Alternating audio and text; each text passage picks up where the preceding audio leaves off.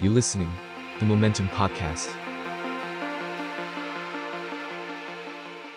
บ Beholder Podcast มองอดีตเพื่อเข้าใจปัจจุบัน สวัสดีครับ สวัสดีครับ กลับมาพบกับ Beholder Podcast อีกครั้งนะครับ วันนี้เรากลับมาหลังการรับรองสสของกกตแล้วในที่สุด แล้วก็เป็นการนับหนึ่งของ อืม สภาชุดใหม่อย่างเป็นทางการเนาะ ก็หลังจากนี้ก็น่าจะมีการเอ่อเปิดประชุมสภา ครับ นะครับมีไม่ว่าจะเป็นเรื่องของรัฐวิธีเปิดประชุม อืม เอ่อเรื่องของการเลือกประธานสภา ครับ แล้วก็จะนำไปสู่การเลือกนายกรัฐมนตรี ใช่ ต่อไป แต่ว่าไม่ได้เร็วๆเหมือนกัน ก็ดูแล้วก็ทั้งเดือนกรกฎาก็คงจะ อืม เป็นเรื่องของการจัดตั้งรัฐบาล ครับ แล้วก็เรื่องของการเลือกนายกเนาะ อืม ถ้าไม่ได้มีอุบัติเหตุอะไร เออ เพราะว่าหลายคนก็ยังตั้งข้อสังเกตอยู่ว่ามันจะเกิดอุบัติเหตุอะไรไหม มันจะเลือกกันจบภายในรอบเดียวไหม เพราะว่า อืม เอออย่างที่บอกมันก็ไม่ได้ง่ายเนาะ ครับ ครับ ก็มีหลายทฤษฎี อืม มีหลายซีนารีโอซึ่งทั้งหมดเกิดขึ้นได้ ใช่ เพราะในการเมืองไทยเนี่ยมันมี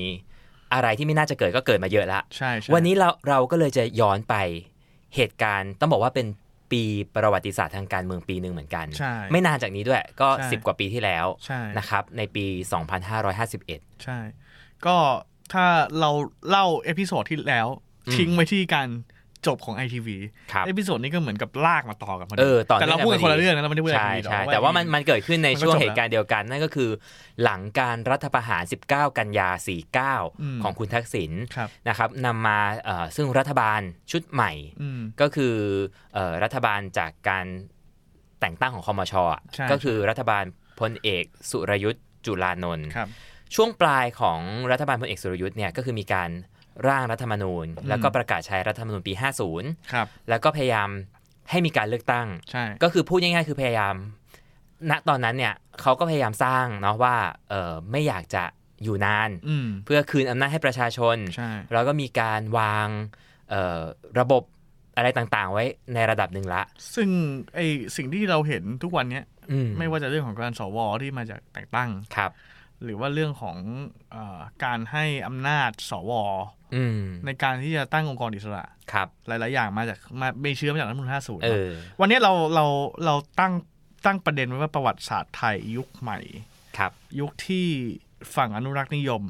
ยุคที่ฝั่งขวาเรื่องอำนาจเนี่ย อืม แท้จริงแล้วเนี่ยมันอาจจะเริ่มขึ้นในปี 2551 เ อืม เนอะ อ่อเดี๋ยวเราจะค่อย ๆ คลี่กันว่า ครับ มันเกิดอะไรขึ้นในปีนั้นเนาะ อืมต้องบอกก่อนว่าปีนั้นเนี่ยเป็นปีที่มีนายกรัฐมนตรี เยอะมาก สี่คน สี่คนในหนึ่ง อาจ ปี จะอาจจะเป็นปีประวัติศาสตร์คื เยอะที่สุด คืก่อนหน้านั้นก็แทบจะไม่มีหลังจากนั้นก็แทบจะไม่มีเนาะ ม คือใช้นายกเบืองมากในปีเดียวมีนายก อืม สี่คน อืม อ่ะถ้าเรานับกันต้นปีก็คือ ครั คุ บ ณสุรยุทธ์ยังอยู่เนาะ อ่า เรามีการเลือกตั้งเนี่ย ช่วลือกตั้ง 23ธันวา2550 ก็คือช่วงปลายปี อืมอืม 50 นะครับ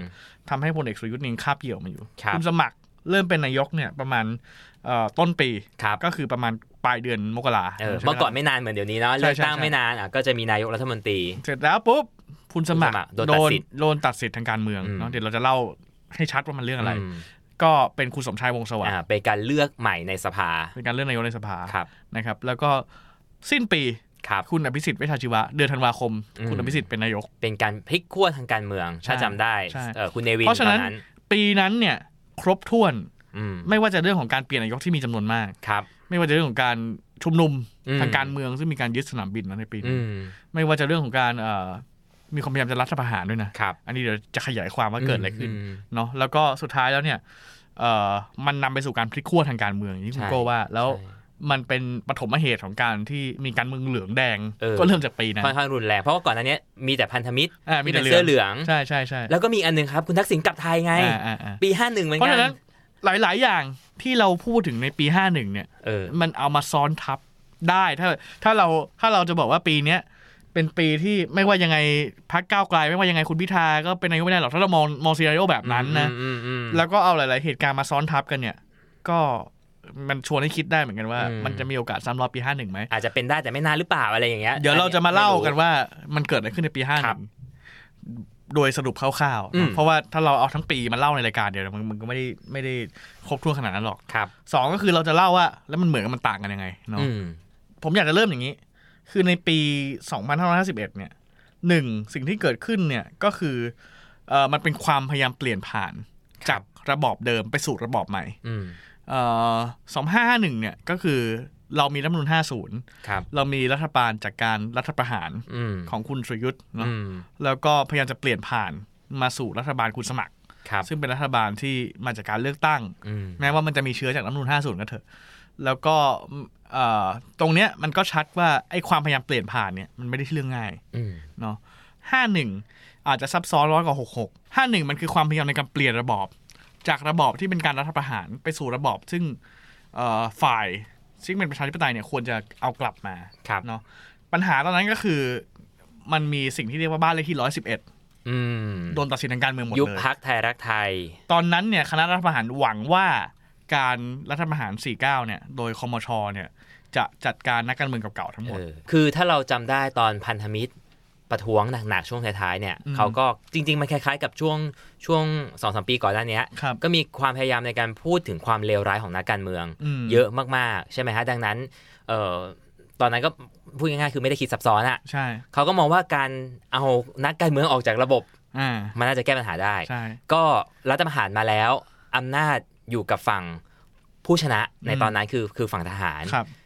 ก็จัดการเลย อืม ยุบพักไทยรักไทยซะ ไทยรักไทยใหญ่นะใช่ไหม ยุบ อ่า เลย ใช่ และตัดสิทธิ์กรรมการบริหารพัก ห้าปี เออตอนนั้นคือเขาคิดว่านานแล้วเนาะ เขาคิดว่านานแล้ว ห้าปี 111 คน โอ้ 5 โห ปี เยอะมากนะร้อยสิบเอ็ดคนเออมันทำให้สสที่เป็นที่รู้จัก อ่า คณะรัฐมนตรีเกือบทั้งหมดในสมัยคุณทักษิณ ครับ ไม่มีโอกาสลงเลือกตั้ง ใช่ ในช่วงปลายปี 50 เลย ใช่ แล้วนั่นก็ทำให้เขาก็ต้องตั้งพรรคใหม่ชื่อพลังประชาชน อืม เนาะเอ่อแต่ตอนนั้นเนี่ยก็จะต่างกับตอนนี้หน่อยหนึ่ง ครับ ก็คือตอนนั้นเนี่ยเอ่อคุณทักษิณเนี่ย พยายามที่จะล้างภาพของการที่ไม่จงรักภักดี อืม เอ่อเป็นฝ่ายตรงข้ามกับสถาบันเนี่ย ครับ เขาก็เลยดึงคุณสมัครสุนทรเวชมา อืม ก็เลยทำให้ภาพของพลังประชาชนเนี่ยเป็นพรรคที่คุณสมัครนำ ครับ แต่สุดสุดท้ายเนี่ย ถ้าเรามองการเมืองไทยเราก็จะรู้ว่ายังไง คุณทักษิณกับคุณสมัคร ไม่ใช่เป็นส่วนผสมที่ลงตัวแน่นอน อืม คุณสมัครก็มีวิธีทำการเมืองในอีกแบบหนึ่ง ครับ แกก็เป็นตัวของตัวเองไม่ฟังไม่มีทางฟังคุณทักษิณ อืม แล้วก็สุดท้ายเนี่ยมันกลายเป็นบทเรียนของคุณคุณทักษิณเอง อืม แล้วก็ของคนอื่นๆ ที่อยู่รายล้อมเนี่ย ครับ ว่าเวลาที่จะเลือกคนที่มาเป็นนายกเนี่ย ควรจะเลือกคนที่คุมได้ อืม ไม่ใช่เลือกคนอย่างคุณสมัครมา อืม ทีนี้เอ่อตอนนั้นเนี่ยก็พลังประชาชนชนะ ครับ มีการตั้งรัฐบาลคุณสมัครเป็นนายกเอ่อแล้วก็ทั้งหมดเนี่ยในเวลานั้นเนี่ยสิ่งที่มันยังเหลือเชื้อจากพันธมิตรจากเดิมอยู่เนี่ย มันคือกระแสสูงของฝั่งเสื้อเหลือง อืม ของฝั่งอนุรักษ์นิยม อืม สุดท้ายแล้วเนี่ย มันใช้เวลาไม่กี่เดือน ครับ หลังการตั้งรัฐบาล ก็ปลุกม็อบขึ้น อืม แล้วก็กลายเป็นม็อบที่สร้างปัญหาให้กับปี 2551 ทั้งปีเนี่ยตลอดไป อืม เนาะ ก็ อันนี้ มันมีทั้งเรื่องที่บอกว่า การเอานอมินี อืม เอ่อภรรยาลูก อืม ของนักการเมืองเดิมๆของบ้านเลขที่ 111 เนี่ยมาลง ครับ แทน ครับ มีเรื่องของการเอ่อตอนนั้นเขาก็ยังอ้างเรื่องซื้อเสียง อืม อะไรอย่างเงี้ยอยู่ด้วย อืม ก็คือพูดง่ายๆว่าความไม่โปร่งใสของการเลือกตั้ง ฮะ อ่า ก็ม็อบก็เลยก่อตัวอย่างรวดเร็ว ก็อันนี้ก็คือจบเรื่องแรกก็คือมอเรื่องที่บอกว่ามันคือความพยายามในการเปลี่ยนผ่าน อืม จากระบอบการรัฐประหารสู่ระบอบที่เป็นประชาธิปไตย ครับ เนาะซึ่งสุดท้ายแล้วเนี่ยสำเร็จไม่สำเร็จก็ก็ถ้าย้อนกลับไปในประวัติศาสตร์ก็ต้องบอกว่าไม่สำเร็จ อืม เนาะอันนี้คือเรื่องแรก เรื่องที่สองอันนี้คือเอาความเหมือนกับปี 2566นะ อืม เรื่องที่สองก็คือมีเรื่องคุณทักษิณกลับไทย เออ อันนี้ก็ถ้าเราย้อนกลับไปเราก็จะจำกันได้ว่าคุณทักษิณเนี่ยตั้งแต่ 19 กันยา 49 เนี่ย อยู่ที่อเมริกาตอนแรก อยู่ที่อังกฤษ อ๋ออยู่ที่อังกฤษก่อน อ่าอยู่ที่อังกฤ ครั ษ บ แล้วก็บินไปอเมริกาบ้าง อืม ไปอังกฤษต่ออ ม เนาะมีคนมีนักข่าวพยายามไปสัมภาษณ์ที่อังกฤษอ่าแล้วก็ซื้อทีมแมนเชสเตอร์ซิตี้ อืม อ่าในช่วงเวลาที่คุณทักษิณกลับไทยไม่ได้เนาะ ครับ ก็มีความพยายามขอร้องจากจากฝั่งรัฐประหารรัฐบาลรัฐประหารนี่แหละว่าอย่าเพิ่งกลับเพราะกลับมาแล้วเดี๋ยววุ่น อืม แล้วก็เขามีบทบทเรียนจากคุณชาติชายชุนวันการรัฐประหารเมื่อปี 34 เนี่ย อืม เขาก็ขอร้องไม่ให้คุณชาติชายกลับเหมือนกัน อืม เนาะคุณทักษิณก็เลยอยู่ในต่างประเทศ อืม ทีนี้ในช่วงเวลาที่มีการรัฐประหารเนี่ย ก็มีคดีสองสามคดีขึ้นมา คือหนึ่งก็คือเรื่องของการให้คุณหญิงพจมานชินวัตรเนี่ย ซื้อที่ดิน อืม ที่รัชดา รัชดา เนาะก็ตอนนั้นเนี่ยเขาพยายามบอกว่าคุณทักษิณเนี่ยใช้อำนาจของการเป็นนายกเนี่ยให้คุณหญิงพจมานเนี่ยไปไปไปซื้อที่ดิน ซึ่งซึ่งเป็นที่ดินของรัฐเนี่ย ครับ เอ่อเนาะในราคาที่ต่ำกว่าปกติ อืม แล้วก็เหมือนกันเอื้อประโยชน์กันอะไรหรือเปล่าเนี่ยก็เขาเรียกเขาเรียกคดีที่ดินรัชดา ครับ และอีกเรื่องก็คือมีมีเรื่องของการปกปิดโครงสร้างผู้ถือหุ้นของเอเชียเสร็จเนาะก็ มีคดีบางอย่างอยู่ แต่ว่าคดีก็ยังไม่ได้เยอะเหมือนทุกวันเนี้นะ อืม ตอนนี้ผมจำไม่ได้ว่าคุณทักษิณมีกี่คดี อืม อ่ะคุณทักษิณก็กลับมาไทย ครับ ในช่วงเวลาที่คุณสมัครเป็นนายก อืม ตอนนั้นคุณทักษิณก็ประกาศว่า เอ้ย มันก็คล้ายๆอย่างเงี้ยนะฮะ อืม ว่า อืม ว่าดูแล้วเนี่ย รัฐบาลก็เป็นฝั่งของเขาแล้วเนี่ย เออ เขาก็ควรจะถึงเวลากลับ เออ มันก็เลยมีภาพที่คุณทักษิณกลับมา คือ แล้วก็ เขาก็ไม่ไม่ไม่ต้องกังวลว่าจะ อ่า ถูกเอ่อใส่ร้าย ใช่ หรือหรือ ใช่ แบบความไม่เป็นธรรมบางอย่าง ใช่ใช่ อืม ก็กลับมาแล้วก็ อืม กราบแผ่นดินที่สนามบินสุวรรณภูมิ เออแต่ไม่ได้กลับตอนลงเครื่องนะตอนเดินเข้ามาในอาคารละ อ่า พอมีนักข่าวเราก็กลับ ใช่ เลยตรงใช่นั้น ใช่ใช่ ก็จะเป็นภาพประวัติศาสตร์อันหนึ่งที่ที่เราจำได้ ใช่ใช่แต่รอบนั้นเนี่ย สิ่งที่มันต่างก็คือ คือคือถ้าเราเราดูกันอ่ะ มันก็คงเป็นดีลอยู่แล้ว อืม ว่าการกลับมาเนี่ยคืออะไร แต่เราไม่รู้ว่าตอนนั้นคุณทักษิณเลือกดีลกับใคร อืมอื มันถึงมันถึงหายนะอย่างนั้นนะแล้วก็ประเด็นก็คือการกลับมาของทักษิณน่ะ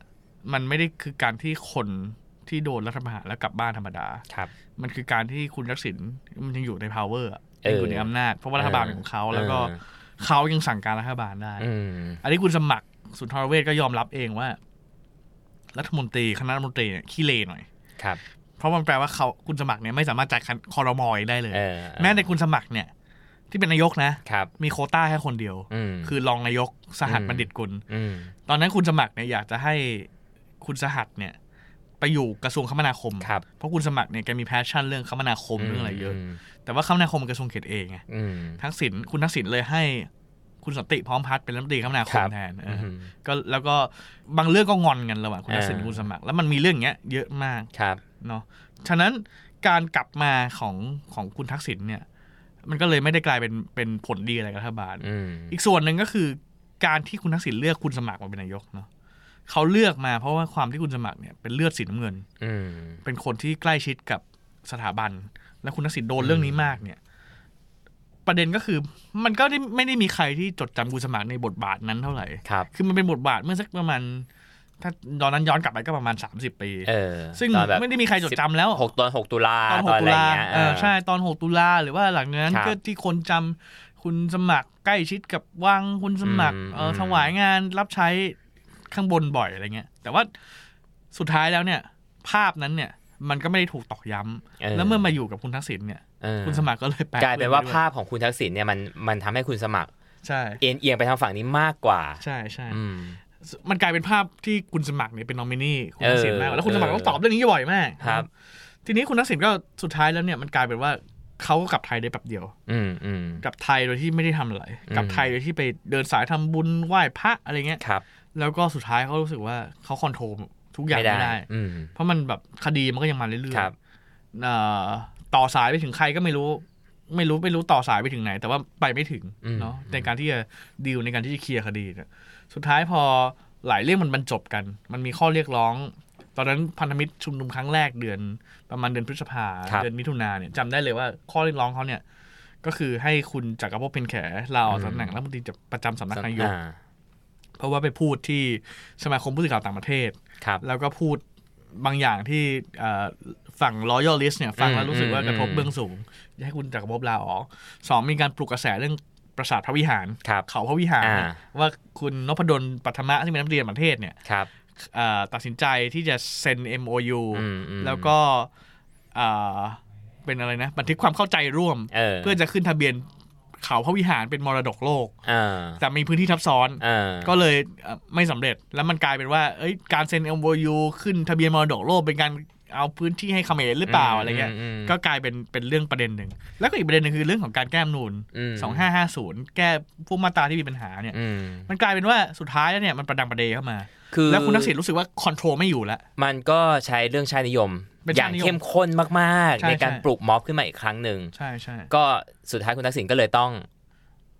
กลับไปต่างประเทศ หนี แบบแบบเงียบ ขอไปดูโอลิมปิกปีนั้นโอลิมปิกจัดขึ้นที่ปักกิ่งๆประ เอ เทศ อ จีน ประเทศจีน 2008 ครับ ก็ทำหนังสือเออมีหนังสือจากประธานสสมาพันธ์โอลิมปิกสากลประจำ อืม ประเทศไทย อื คือ ม อพลเอกยุทธศักดิ์สศิประภา ครับ ก็ทำหนังสือให้คุณทักษิณไปดูโอลิมปิกได้ เออ เนอะก็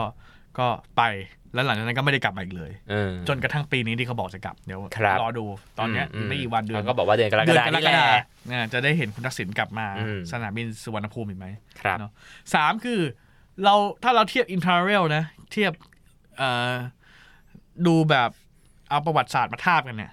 สิ่งที่สำคัญอีกอย่างหนึ่งก็คือมันมีเรื่องของการปลุกกระแสชาตินิยมเนาะ อืมอืม ตอนเนี้ยก็มี อืม มีการปลุกกระแสว่าไทย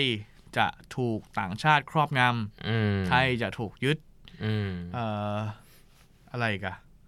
ไทยถ้าพรรคก้าวไกลเป็นรัฐบาล พ่อแม่จะต้องมากราบ ลูก เออ อะไรเงี้ยเนอะ ตอนนั้นก็มี า ตอนนั้นเรื่องที่สำคัญก็เมื่อกี้ที่เราเล่าไปเรื่อง ครั เขา บ วิหาร ครับ ว่าเอ้ยมันมีการขายชาติหรือเปล่า อืมอืม แล้วก็สุดท้ายแล้วเนี่ยม็อบพันธมิตรประชาชนเพื่อประชาธิปไตยเนี่ย ครับ มันเป็นการชุมนุมณณเวลานั้นเนาะเป็นการชุมนุมที่ยาวนาน อืม แล้วมันกลายเป็นสิ่งที่มันปลุกขึ้นเรื่องกระแสชาตินิยมเอ่อเขาระดมคนมาได้เรื่อย ใช่ ๆ ผ่าน ASTV อืม แล้วที่น่าสนใจก็คือถ้าเราเอาประวัติศาสตร์มาซ้อนกัน คนที่พูดเรื่องชาตินิยมในวันนั้น กับคนที่พูดเรื่องชาตินิยมวันนี้คือคนเดียวกันคือ คุณสนธิลิมทองกุล อ่า อืม ซึ่งเราพูดถึงตอนปฏิญญาฟินแลนด์ อื ไปแล้ว ม เนาะมันคือคนคนเดียวกัน แล้วก็มันก็เป็นกระแสที่ค่อนข้างแรงของพันธมิ ค ต รับ รพันธมิตร อืม พันธมิตรเนี่ยเริ่มชุมนุมประมาณเดือนพฤษภา แล้วก็สามารถเข้าไปอยู่ในทำเนียบรัฐบาลได้ เออ อย่างยาว ซึ่ง นาน ซึ่งปกติเนี่ยเราเห็นม็อบอะไรก็แล้วแต่เนี่ย เออ เขาไม่ได้เข้าไปในพื้นที่อาคารทำเนียบ เออเออ พันธมิตร คุณสนธิ ครับ เอาเวทีไปตั้งในทำเนียบได้ เออ แล้วก็มีเต็นท์ใหญ่ ใช่ มีผู้ชุมนุมก็เข้าไปใช้อาคารสถานที่ห้องน้องห้องน้ำ ไปนอนในตึกอะไร เป็น เงี้ย สันติ เอ ไม อ ตรีเอ่อ มีหลายคนไปสร้างครอบครัวในนั้นเนาะ ไปอยู่จนมีลูกจนเออ ใช่ใช่ใช่ แบบนั้นเลย แล้ว ค ก็ รับ มีมีมีแสงสีเสียงครบนะ มีไฟ เออ มีคอนเสิร์ต มีอะไรเรียบร้อย เ มีปลูกข้าวทำเนียบด้วย เออ เนาะ ก็ ก็ เป็นสีสันเนาะ ก็ได้เห็นว่าม็อบไทยมันไปได้ขนาดไหน เออ เนาะ แล้วก็ไม่รู้ว่าเข้าไปได้ยังไง แล้วก็ทำไมเข้าไปได้ง่ายจัง อ่า อืม แล้วก็ทำเนียบไม่พอ แล้วก็ไปตอนตอนตอนหลังเนี่ย ครับ ก็ไปยึดสนามบิน ใช่สนามบินสุวรรณภูมิซึ่งตอนนั้นยังเปิดไม่นานเลย สองสนามบินด้วย อืม สนามบินดอนเมืองก่อน อืม แล้วก็ไปสุวรรณภูมิ อืม ฉะนั้นเขาอยู่ครบทุกสนามบินปิด ครับ การจะเดินทางสัญจรทั้งหมด อื รวมถึงสนามบินอื่นๆในภาคใต้ อืม ก็พีดเนาะแล้วก็หลายอย่างเนี่ย มันดำเนินด้วยความสะดวกสบาย ครับ มันเหมือนมีใครอำนวยความสะดวกให้ มันเหมือนทุกอย่างมันรัฐบาลก็มีอยู่นะ เออ เป็นฝั่งตรงข้ามนะ มีรัฐบาลคุณสมัครใช่ไหม ครับ มีรัฐบาลคุณสมชายใช่ไหม อืม แต่ว่าทุกอย่างอ่ะมันเหมือนมีคนเปิดทางให้พันธมิตรเนี่ย อืม ดำเนินการโดยสะดวก อืมอืม คุณโกวิทวัฒนะซึ่งเป็นรัฐมนตรีมหาดไทยตอนนั้นเนี่ย ครับ เขาพูดมาคำเดียวว่าม็อบมีเส้น อื อื ม ม เส้นไห ก็เป็น น ไม่รู้ละ เขาบอกว่าคุณโกวิทเนี่ยเป็นรัฐคมนตรั รี บ มหาดไทยที่พูดไม่บ่อย อ่า แต่พูดแล้วมีประเด็น อ่า ในประเด็นของเขาก็คือม็อบมีเส้น อ่า จบ อ่า เนาะ สี่ก็คือเป็นเรื่องของการใช้นิติสงคราม ครับ เอ่อปีนั้นเนี่ยเราเห็นการใช้กฎหมาย อืม ในการก็เรียกว่าหาทางออก อืมอืม ให้ไม่รู้หาทางออกให้กลุ่มพันธมิตรหรือว่าหาทางออกให้ประเทศเนาะ ครับ หลายครั้งนะครับ เราเห็นเรื่องของคุณสมัครที่ทำกับข้าว เออ สุดท้าย ออกออกรายการ ก็โดน ทีวี ศาลตัดสิน ก็โดนศาลตัดสินเอ่อว่าเป็นลูกจ้าง อืม ของ ไม่สามารถ เป็นลูกจ้างอื่น ๆ ของเอกชน เออ มีการรับค่าน้ำมันทำให้ไม่สามารถ เออ เป็นนายกได้ขาดคุณสมบัติอะไรอย่าง นะ เงี้ย ก็เป็นการเอาคุณสมัครออกจากการเมืองไป แล้วก็ ก็ผมว่ารอบนั้นก็ยังเป็นวิธีคิดแบบง่ายๆอยู่เหมือนกัน เออเออ ก็อย่างที่เราบอกว่าไอายุไทยรักไทยร้อยสิบเอ็ดคนไปละ อืม รอบคุณสมัครก็ถือว่าเป็นการกำจัดแบบง่าย ๆ ก็คือบอกไปเลยว่าไม่มีคุณสมบัติ ใช่ใช่ใช่ แล้วก็ออกไป อ่า แต่คุณทักษิณก็สู้เนาะ ใช่ ก็คือสุดท้ายก็เลือก คุณสมชาย คุณสมชายวงศ์สวัสดิ์ อ่า ขึ้นมาเป็นนายก คุณสมชายมาด้วยเงื่อนไขที่เราพูดไปตอนแรกว่าเขาไม่ไว้ใจคนอื่นนอกครอบครัวแล้ว อืม คุณทักษิณไม่ไว้ใจคนอื่นนอกครอบครัว ก็เลยเอาน้องเขย อืม คือคุณสมชายวงศ์สวัสดิ์เนี่ยซึ่งมีท่าทีเป็นคอมไมท่าทีค่อนข้างประนีประนอม อืมจะเป็นผู้พิพากษามา เป็น ก่อ ผู้ น พิพากษามาก่อน แล้วก็ค่อนข้างเอ่อมีพูดจาสุภาพเรียบร้อย เออ ค่อย ๆ พูดอะไรเงี้ย แต่มันกลายเป็นว่าทำให้ม็อบยิ่ง อ่ะ ปลุกม็อบได้แรงขึ้นอีก ใช่ เพราะมัน ใช่ คือความชัดเจนเลยว่า คุณทักษิณเดินเข้ากลับมาในเกมนี้แบบชัดเจนมากขึ้น ใช่ คนที่ ใช่ เกลียดคุณทักษิณคนที่ไม่ชอบคุณทักษิณมาอยู่แล้ว ตั้งแต่ตอนคุณทักษิณเป็นนายกก็เลยบอกว่าโอ้โห แบบนี้ไม่ได้ละ ใช่ นี่มันจะกินรวบกันทั้งครอบครัวแล้วนะ ใช่ ใช่ไหมฮะ สุดท้ายเนี่ยในวันที่สนามบินถูกยึด อืม สนามบินดอนเมืองถูกยึดสนามบินสุวรรณภูมิถูกยึด ก็ประจวบเหมาะ อืม สารรัฐธรรมนูญก็เร่งตัดสินในคดียุบพรรค อืม คือในปีนั้นเนี่ย มันก็มีความพยายามในการยุบพักอยู่ประมาณสามพัก ใช่ เราเคยพูดไปเหมือนกัน เราเคยพูดในตอนคุณเป็นหาร เออ ที่คุณเป็นหารแค้นมาก ชาติไทย ชาติไทย มัชชิมา อืม แล้วก็ พลังประชาชน พลังประชาชน ครับ เนอะก็มีการใช้เรื่องเนี้ยเพื่อจัดการกับรัฐบาล อืม แล้วก็รู้สึกว่าถ้าใช้วิธีเนี้ยมันเร็ว อืม แล้วมันสามารถทำให้การชุมนุมในสุวรรณภูมิกับในดอนเมืองเนี่ยมันยุติได้ อืม เขาก็ตัดสินใจใช้วิธีนี้ ครับ ก็เลยเป็นบทเรียนว่า การรัฐประหารไม่จำเป็นต้องใช้กำลัง แต่ใช้กฎหมายก็ทำได้ อืม เนาะแล้วมันนำไปสู่การเปลี่ยนขั้วรั ก็ ฐบาล หลายคนบอกว่านั่นก็คือเป็นการรัฐประหารรูปแบบหนึ่งแหละ ใช่ใช่ เนาะก็ก็คือใช้กฎหมาย พอการยุบพักเกิดขึ้นปุ๊บเนี่ยเอ่อมีการตัดสิทธิ์กรรมการบริหารพักอีกแล้ว ร้อยเก้า นะครับรอบนี้อีกร้อยเก้าคน อืม เอ่อส่งผลให้สสกระจัดกระจาย ใช่ เนาะส่วนหนึ่งตจัดตั้งพักใหม่ ใช่ ตอนนั้นอย่างพลังประชาชนก็จัดตั้งเป็นเพื่อไทยมา ช่ ในในเวลาต่อมาเนี่ยแต่ว่าสิ่งที่สำคัญที่สุดคือ พอมันในจังหวะแพรแตก อ่า มันก็มีจังหวะชุลมุน ใช่ ก็ต้องเลือกนายกใหม่ ครับ ถูกไหมครับ เพราะว่าเอ่อคุณสมชายสิ้นสภาพไปแล้ว จาก อ่า การเป็นกรรมการบริหารพรรคพลังป ครัระบชาชน ทีนี้เนี่ยมันก็เลยเกิดการเปลี่ยนขั้วทางการเมืองครั้งสำคัญ ใช่ใช่ ก็คือกลุ่มของคุณเนวิน อืม ประกาศ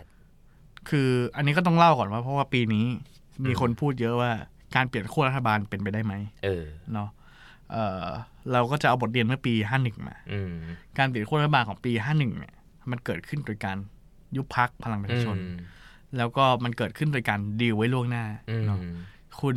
เนวินชิดชอบ ครับ กับคุณสุเทพเทือกสุบรรณ อืม ไปเจอที่ประเทศอังกฤษ อืม แอบไปเจอกันในร้านขาย อืม นาฬิกา อืม เพื่อจะคุยกันเรื่องนี้ ครับ เนอะคุณ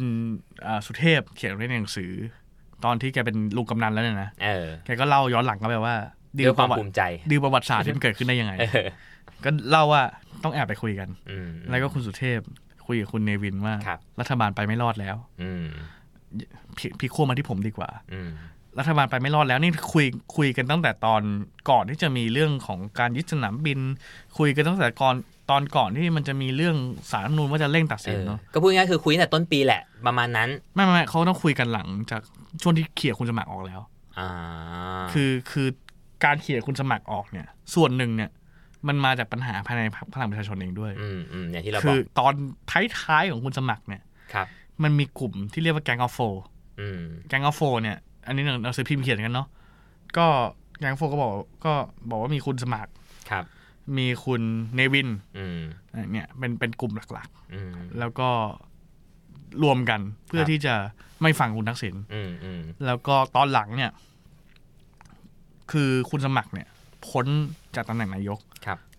แต่เขาไม่ได้ขายคุณสมบัตินายก อืม ความจริงสามารถโหวตคุณสมัครกลับมาเป็นนายกได้อีกรอบหนึ่ง อืม โดยให้ใช้เสียงของเนี่ยของสสในสภาของพลังประชาชนเนี่ยแต่สุดท้ายเนี่ย ก็ไม่ได้โหวต เพราะว่า ไปโหวตคุณสมชาย อ่า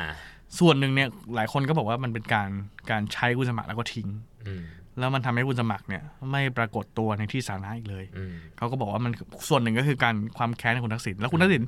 แทบจะไม่เคยพูดถึงคุณสมัครอีกเลยนะ อืมอืม เออส่วนหนึ่งเนี่ยก็ก็เข้าใจว่าก็คงมีความบาดหมางกัน ทีนี้พอคุณเนวินอยู่กับคุณสมัคร อืม มันก็เลยมีการไปจีบคุณเนวิน อืม โดยฝั่งคุณสุเทพ ครับ โดยฝั่งพรรคประชาธิปัตย์ฝั่งอีกขั้วหนึ่งอ่ะ อืม ก็คุยกันไว้ก่อนว่า เอ้ยข้ามมาร่วมขั้วฉันได้ไหม อืม ทั้งที่ประชาธิปัตย์เสียงน้อยกว่าเยอะมาก เอ นะ อ ก็พยายามที่จะดีลให้พลิกขั้ว มี มีประโยคที่บันทึกในหนังสือ อ่า ใช่ไหมครับ บอกว่า คุณสุเทพพูดกับคุณเนวินครับ บอกว่า คุณกล้าตัดสินใจมาอยู่กับพวกผมไหม มาเปลี่ยนขั้วทางการเมืองกัน ผมตั้งใจแล้วจะพยายามประคับประคองระบอบประชาธิปไตย คือให้การเมืองในระบอบรัฐสภาเดินได้ เพราะฉะนั้นมันต้องเปลี่ยนแปลง อ่านี่ นี่ ก็คือเขาก็บอกเหมือนกับว่าเขาไม่อยากจะให้มันเกิดการรัฐประหาร ใช่ใช่ ก็คือใช้กลไกรัฐสภา ใช่ช่ ในการเปลี่ยนขั้วทางการเมือง อืม ฉะนั้นเนี่ยมันก็เลยมีสสจาก ตอนนั้นยังไม่เป็นพรรคภูมิใจไทยนะเรียกก ครั ลุ่ บ มกลุ่มเพื่อนเนวินเนี่ย อ่า ที่พลิกขั้วข้ามมาอยู่กับประชาธิปัตย์ ครับ คุณสุเทพเนี่ยพูดอีกว่าในหนังสือนะคุณสุเทพ อืม บอกว่าตอนแรกคุณชวนไม่เชื่ออ ม คุณชวนหลีกภัยไม่เชื่ออ อืม คนในพรรคประชาธิปัตย์ไม่เชื่อว่าจะทำได้ อืม แต่คุณสุเทพบอกว่าดีไว้หมดแล้ว อืม แล้วสุดท้ายมันเกิดการเปลี่ยนขั้วจริงแล้วมันก็คือการพลิกเกม อืม ใหม่ แล้วก็ทำให้คุณอภิสิทธิ์เวชชาชีวะ ซึ่งเป็นหัวหน้าพรรคประชาธิปัตย์แล้วก็คือถ้าลงเลือกตั้งธรรมดา อืม ไม่มีทางที่เป็นนายกได้ อืม แต่เป็นในวิธีเป็นในวิธีนี้เป็นได้ อืม แค่คุณต้องเอากระทรวงมหาดไทยให้คุณเนวิน อืม เอากระทรวงคมนาคมให้คุณเนวินเงี้ย อืม เนาะอันนี้คือประวัติศาสตร์ในช่วงเว แล้ว ลา ก็นั่นคือคือที่มาของการขึ้นสู่ตำแหน่งนายกรัฐมนตรีของคุณอภิสิทธิ์ใน เนาะ ปลายปี 51 เพราะฉะนั้นเนี่ยมันเป็นบทเรียนว่า ใครก็แล้วแต่ที่เสียงอาจจะไม่พอเนี่ย มันรวมทีหลังได้ อืม แต่คุณต้องสร้างสถานการณ์ปั่นป่วนให้มันวุ่นวายก่อน อืม เออ ซึ่งอันเนี้ยมันก็มีเลยทำให้คนพูดถึงในเวลานี้เหมือนกัน อ่าอ่า ว่าหลังจากนี้มันอาจจะมีอะไรแบบนี้เกิดขึ้น ไม่ว่า ใช่ใช่ ไม่ว่าการโหวตคุณพิธาจะได้เป็นนายก คหรับรือไม่ก็ตาม อืม แล้วก็ที่คนไม่ค่อยรู้ก็คือมันน่าจะมีการรัฐประหาร อืม แต่ว่าสุดท้ายแล้วเนี่ย ไม่สำเร็จ อืม ก็คือท ถ้าเราย้อนกลับไปหมุดหมายสำคัญของปี 51 คือวันที่ 7 ตุลา2551 ครับ 7 ตุลาเนี่ยเป็นวันที่เอ่อนายกรัฐมนตรีต้องแถลงนโยบายต่อรัฐสภา อืมตอนนั้นคือคุณสมชาย ใช่ แล้วก็พันธมิตรก็ปิดสภาสภา อืม เดิมนะตรงเขาดิน อืม ปรากฏว่าเช้าวันนั้นเนี่ย ก็รุนแรงกันตั้งแต่เช้า ก็คืออ ม มีการยิงแก๊สซ้ำตาเดิมรวจ ครับ แก๊สซ้ำตาวันนั้นอาจจะไม่ใช้คนละรุ่นกับวันนี้ อืม เพราะยิงไปแล้วเนี่ยมันมีคนที่แขนขาดขาขาด อืม โดนตัวระเบิดโดนอะไรเงี้ย อืม คือมันมีคนบาดเจ็บเยอะมาก อืม แล้วก็ก็มีผู้เสียชีวิตด้วย ครับ เนาะเจ็ดตุลาถ้าเล่าแบบรีแคปคร่าวๆเลยก็คือ เช้าเนี่ยมีคนที่แขนขาดขาขาดจาก อืม แก๊สน้ำตา อืม บ่ายเนี่ยมีคาร์บอม ครับ มีคาร์บอมอยู่ที่หน้าพักชาติไทยตรงถนนพิชัย อืม เนาะแล้วก็มีผู้เสียชีวิตก็คือเป็นหนึ่งในแกนนำของพันธมิตรที่ที่เสียชีวิตจากระเบิด ครับ ข้างๆรถ คือมีระเบิดอยู่ในรถ อืม แล้วก็อ่าเป็นรถของแกนนำพันธมิตรคนหนึ่ง อืม สุดท้ายก็เสียชีวิตในขณะที่ประกอบระเบิดหรือเกิดความผิดพลาดบางอย่าง ครับ แล้วก็ตอนกลางคืน ก็มีเหตุการณ์ที่คุณอังคณาระดับปัญญาวุฒิ อืม ก็เป็นหนึ่งในแนวร่วมของพันธมิตรเนี่ย คุณโบ คุณโบ อืม คุณโบเสียชีวิตที่แถวแถวๆลานพระรูปทรงม้า ครับ ตอนนั้นก็หลายคนก็บอกว่ามาจากระเบิด เอ้ยหลายคนก็บอกว่ามาจากแก๊สน้ำตา อืม เออคุณหญิงพรทิพย์รจนสุนันท์ซึ่งตอนนั้นเป็นผอสถาบันนิติวิทยาศาสตร์เนี่ย อืม บอกว่ามาจากแก๊สน้ำตา อืม เนาะแต่ว่าถ้าเราเคยเห็นภาพถ่ายแผลคุณโบนะก็จะบอกว่าแก๊สน้ำตามันระเบิดได้ขนาดนั้นจริงเหรออ ม แต่ว่านั่นแหละทั้งหมดเนี่ยหลายคนบอกว่าคือเหตุการณ์หลาย ๆ อย่างในวันในวันนั้นเนี่ยมันเอื้อมาก ๆ ที่ทำให้เกิดการรัฐประหารในตอนกลางคืน อืม แล้วก็ เหมือนมันมาถึงจุดพีคแล้วล่ะ มีความพยายามในการที่จะเคลื่อนกำลังของทหารบางหน่วย เออ ตอนนั้นคนที่เป็นผบทบคือพลเอกอนุ อ พ นุ งศ์ พงศ์เผ่าจินดาครับ อ่าใช่ใช่ก็พยายามที่จะเคลื่อนกำลัง แต่ว่า อืม สุดท้ายแล้วเนี่ยไม่สำเร็จ หลังจากนั้นก็คือก็มีความพยายามรัฐประหาร อืม ผ่านรายการคุณสรยุทธ์ถ้าน้องๆรุ่นหลังไปไปดูก็จะเห็นภาพของรายการคุณสรยุทธ์ตอนนั้นคุณสรยุทธ์มีรายการทอล์กตอนเย็น คือคือเมื่อไม่กี่วันเนี้ย ผมเห็นอันเนี้ยอยู่ในแบบในโซเชียลค่อนข้างเยอะเหมือนกัน เหมือนมีคน ใช่ เอาคลิปกลับมาลงแบบใน t ิ k t o k ใน อ่า เอ่อ reels อะไรอย่างเงี้ยใช่ไหม อ่า เออ ผมก็จำได้วันนั้นผมกลับบ้านมาดูทีวีช่องสามเนี่ยทหารคือใส่ชุดเหมือนรัฐประหารเลย เออเออเออ แต่ว่า ไม่ได้ไม่ได้แถลงรัฐประหารนะ เออ คือออกรายการคุณสรยุทธ์ ครับ แล้วคุณอนุพงศ์ก็พูดมาคำหนึ่งว่า อืม คือถ้ามีคนตาย มีคนบาดเจ็บอย่างเงี้ย อืม ประชาชนรับไม่ได้รัฐบาล อืม ก็ไม่ควรอยู่แล้วรัฐบาลควรลาออก อืมอืม เนาะซึ่งมันก็คือเหมือนการบีบรัฐประหารบีบบีบให้รัฐบาลลาออก อืม มันก็เหมือนการรัฐประหาร แต่ว่า ครับ เขาไม่ได้รัฐประหารตรงๆนั่นเอง อืมก็สองเดือนของคุณสมชายเนี่ยไม่ได้เข้าสภาเลย เออไม่ได้เข้าในทำเนียบเลย ใช่ นะครับเพราะว่าทำเนียบถูกปิดล้อมโดยพันธมิตร อ่า แล้วก็หลังเหตุการณ์นั้นก็ก็พันธมิตรก็เอาประเด็น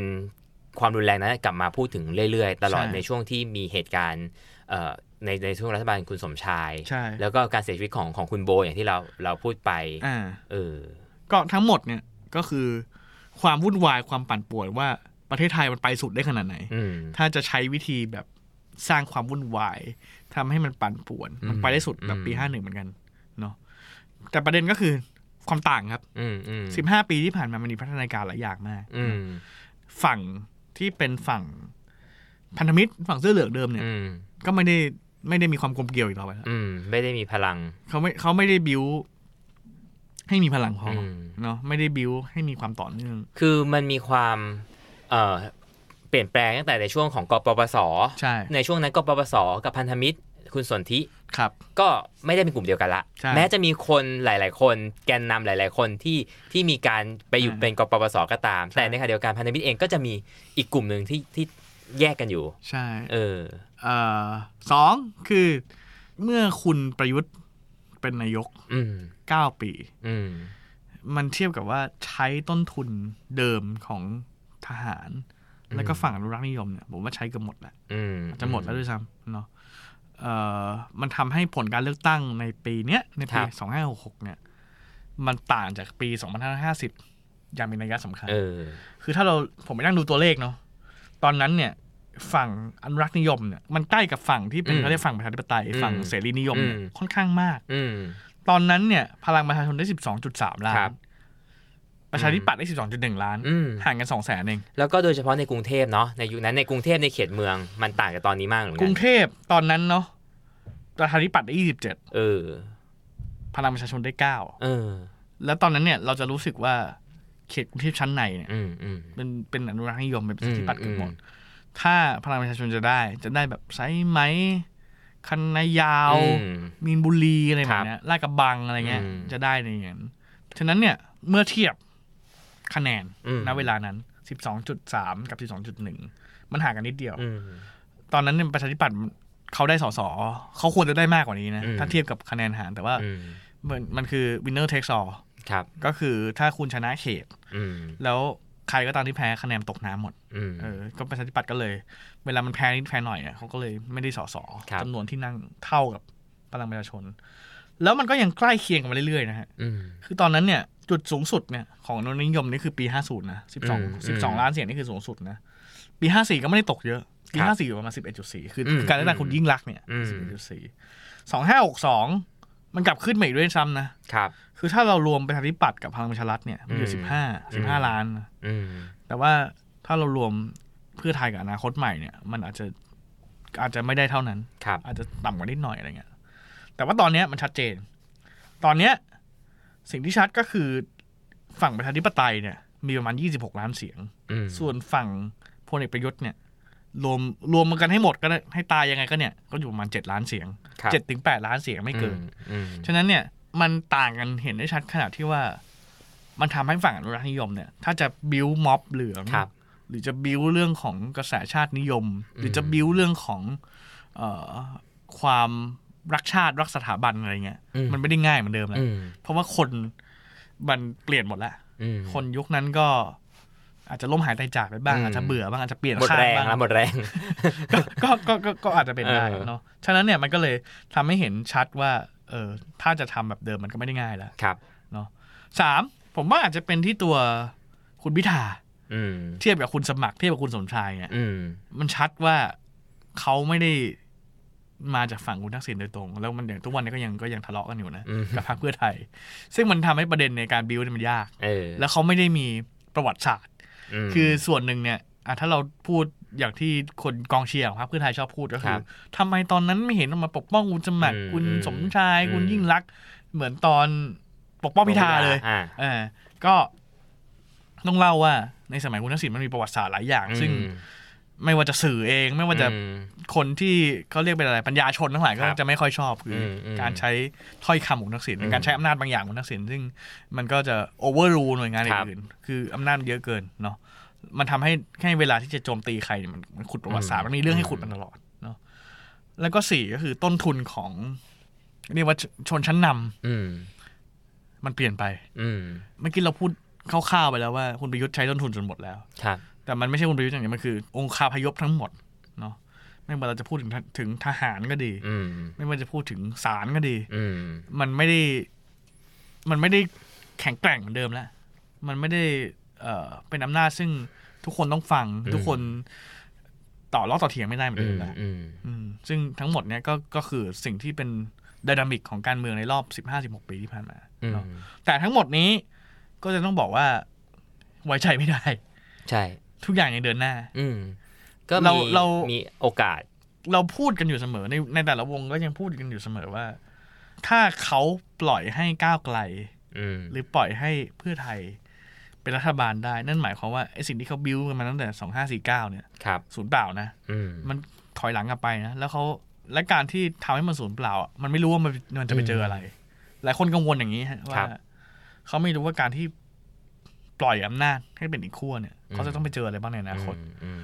หนึ่งคือเขาจะไว้ใจคนกลุ่มนี้ได้ไหมว่าจะบริหารประเทศรอด โดยที่ อืม ไม่กระทบกับทุนหรือว่าเอ่ออำนาจอะไรอย่างที่สั่งสมกันมา อืม สองคือเขาไม่ไว้ใจว่าเขาจะโดนเช็คบินไหม อืม เนาะฉะนั้นเนี่ย พวกเนี้ยมันอาจจะบิวยากแต่มันบิวได้ อืม มันจะมีความ แล้วมันก็จะความเป็ มี นไป ค ได้ วามพที่มัยานจะ ยาม เกิดขึ้น ไม่ว่าจะ เกิดอะไร ใช้ ขึ้น กลไกของกฎหมาย ครับ เอ่อหรืออะไรก็แล้วแต่เหมือนที่เราได้ยินทุกการประชุมคอรมอ ใช่ จาก ใช่ จากคุณวิษณุที่จะ ใช่ มี ใช่ เอ๊ะ อะไรแปลกๆ ให้เราได้เห็นก็นั่นแหละครับ ผมก็เชื่อว่าคุณวิษณุเองก็เออไม่ได้บอกว่าคุณวิษณุเป็นต้นคิดทุกอย่าง อ่า แต่คุณวิษณุเป็นตัวแทนของคนอีกกลุ่มหนึ่งที่พยายามหาช่องทาง อืม ในการกำหนดอนาคตประเทศไทย ใช่ เออ โอเค อันนี้ก็สะท้อนให้เห็นว่าถ้าเราไปสุดทาง ครับ เราเรียกว่า worst case scenario ของการเมืองไทยคือ อืม 2551 เนี่ย เราจะไปทางไหนได้บ้าง อื เนาะ ม แล้วก็เป็นตัวอย่างที่เลวร้ายให้เราดูว่า ครับ ถ้าฝ่ายตรงข้ามเลือกจะใช้วิธี แบบนี้ในการจัดการ อืม จะเจออะไรบ้าง อืม แล้วสุดท้ายแล้วเนี่ย ก็ทำให้เห็นว่ามันไม่จบ ใช่ ไม่ว่าจะยังไงมันก็คือสิ่งที่มันสืบเนื่องมาต่อเนื่องมา นะครับ อืมเนาะก็มาลุ้นกันว่าในเดือนกรกฎาคมนี้ จะตั้งรัฐบาลสำเร็จหรือไม่ จะมีนายกคนใหม่ไหม ยกคนใหม่ไหม อืม แล้วก็ลุ้นต่อไปว่าตกลงปีนี้จะมีนายกกี่คน ฮะ เนาะก็ติดตาม Beholder ครับ ไม่ว่านายกจะเปลี่ยนไปกี่ครั้งเราจะจัดรายการต่อไป ครับ ทุกๆ ช่องทางนะค ครั รับ บ ครั้งหน้าเป็นเรื่องอะไรฝากติดตามด้วยวันนี้ลาไปก่อนครับ สวัสดีครับ สวัสดีครับ You listening, the Momentum Podcast.